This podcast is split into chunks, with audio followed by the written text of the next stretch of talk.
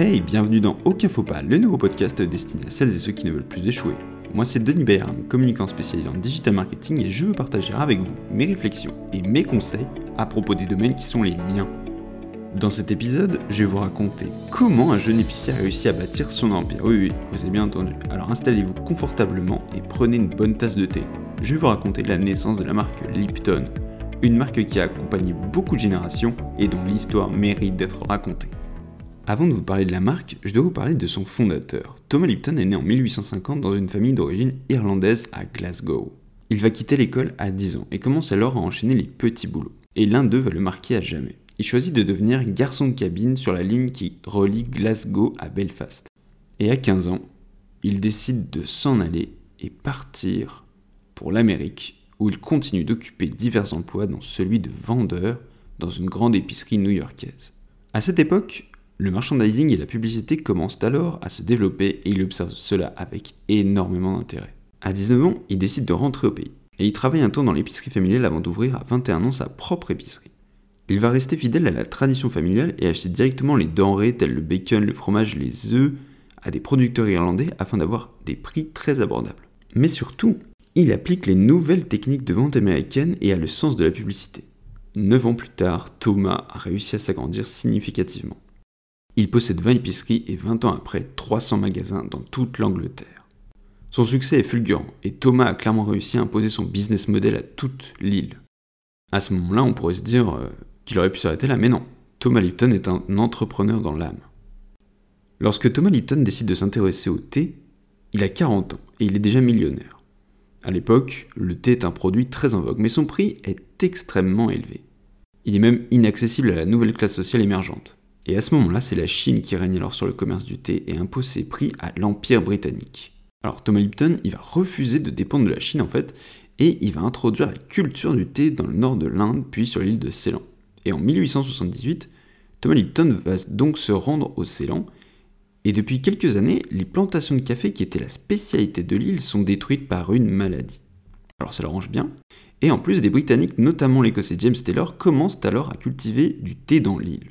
Là, on peut dire que Thomas Lipton arrive vraiment au bon moment. Un nouveau marché émerge et il peut acheter des plantations de thé à bas prix. Il possède également un sens de l'organisation hors norme, qui le pousse à optimiser les conditions de transport du thé. En acquérant ces plantations, il applique la stratégie de l'épicerie familiale à plus grande échelle, moins d'intermédiaires pour des prix plus bas. Et puisqu'il possède un réseau d'épiceries dans toute l'Angleterre, il va s'appuyer sur ses magasins pour vendre sa marque de thé qu'il importe lui-même. C'est logique. Mais il ne va pas s'arrêter là. En fait, il va séparer son thé en proposant trois qualités différentes et la meilleure, en sa possession, elle a Lipton Yellow Label reconnaissable grâce à son emballage jaune.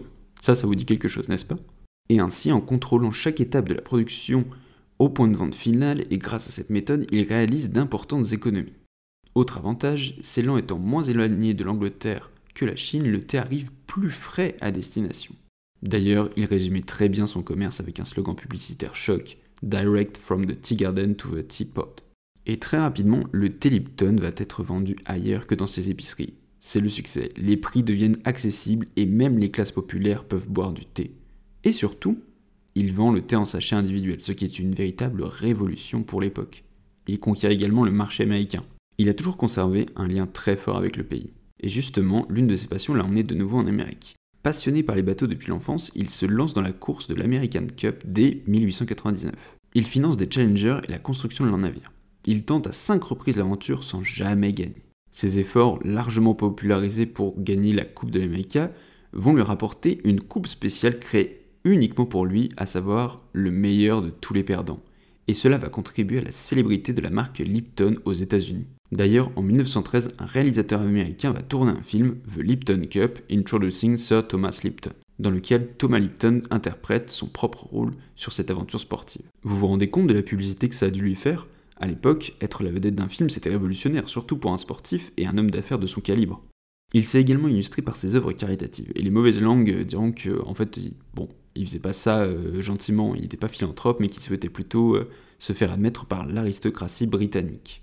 En 1897, on peut aussi noter qu'il a fait un important don à l'œuvre de charité de la princesse de Galles qui procurait des repas aux gens pauvres de Londres. Il a également mis ses yachts à la disposition de la Croix-Rouge française durant la Première Guerre mondiale. Bref, il avait le cœur sur la main. En 1898, incroyable nouvelle, il devient fournisseur officiel de thé de Sa Majesté et sept années plus tard, la reine Victoria va l'anoblir. C'est pas beau ça Jusqu'à 51 ans, Thomas Lipton mène ses affaires autant qu'il peut depuis Glasgow et il se déplace à Londres et ailleurs pour son travail. Et toute sa vie durant, sa mère fut sa fidèle conseillère. Mais c'est suite à son décès suivi un mois plus tard par celui de son père qui va s'installer près de Londres. Il décide alors de transformer son entreprise anglaise en société anonyme et l'ouvre à l'actionnariat avec succès. Il reste tout de même propriétaire de la société qu'il a créée en Amérique, Thomas J. Lipton Inc. Et puis enfin, en 1927, la société Lipton va être rachetée par un groupe et entrer dans la galaxie du géant Unilever. Thomas Lipton, âgé de 77 ans, va alors vendre ses dernières actions et se retirer définitivement des affaires pour se consacrer à sa passion des bateaux et à ses œuvres caritatives. Et puis en 1972, la marque Lipton va être entièrement rachetée par Unilever. Ce que l'on peut retenir de cette narration, c'est le savoir-faire d'un homme qui a su transcender le business familial qu'il était destiné à reprendre grâce aux connaissances qu'il a pu acquérir lors de son séjour aux États-Unis d'Amérique.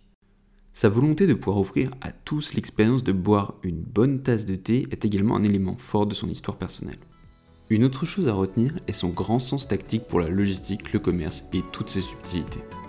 J'espère que ce récit vous aura inspiré et motivé parce que vraiment c'est la preuve que tout est possible finalement avec euh, une bonne intelligence et euh, des capacités de réflexion euh, assez critiques pour remettre en question l'ordre de ta vie. Là-dessus, je vous remercie de votre attention, j'espère que ce podcast vous a plu, vous pouvez mettre 5 étoiles et vous abonner pour ne rien manquer, et je vous dis à la semaine prochaine, même jour, même heure, allez salut, prenez soin de vous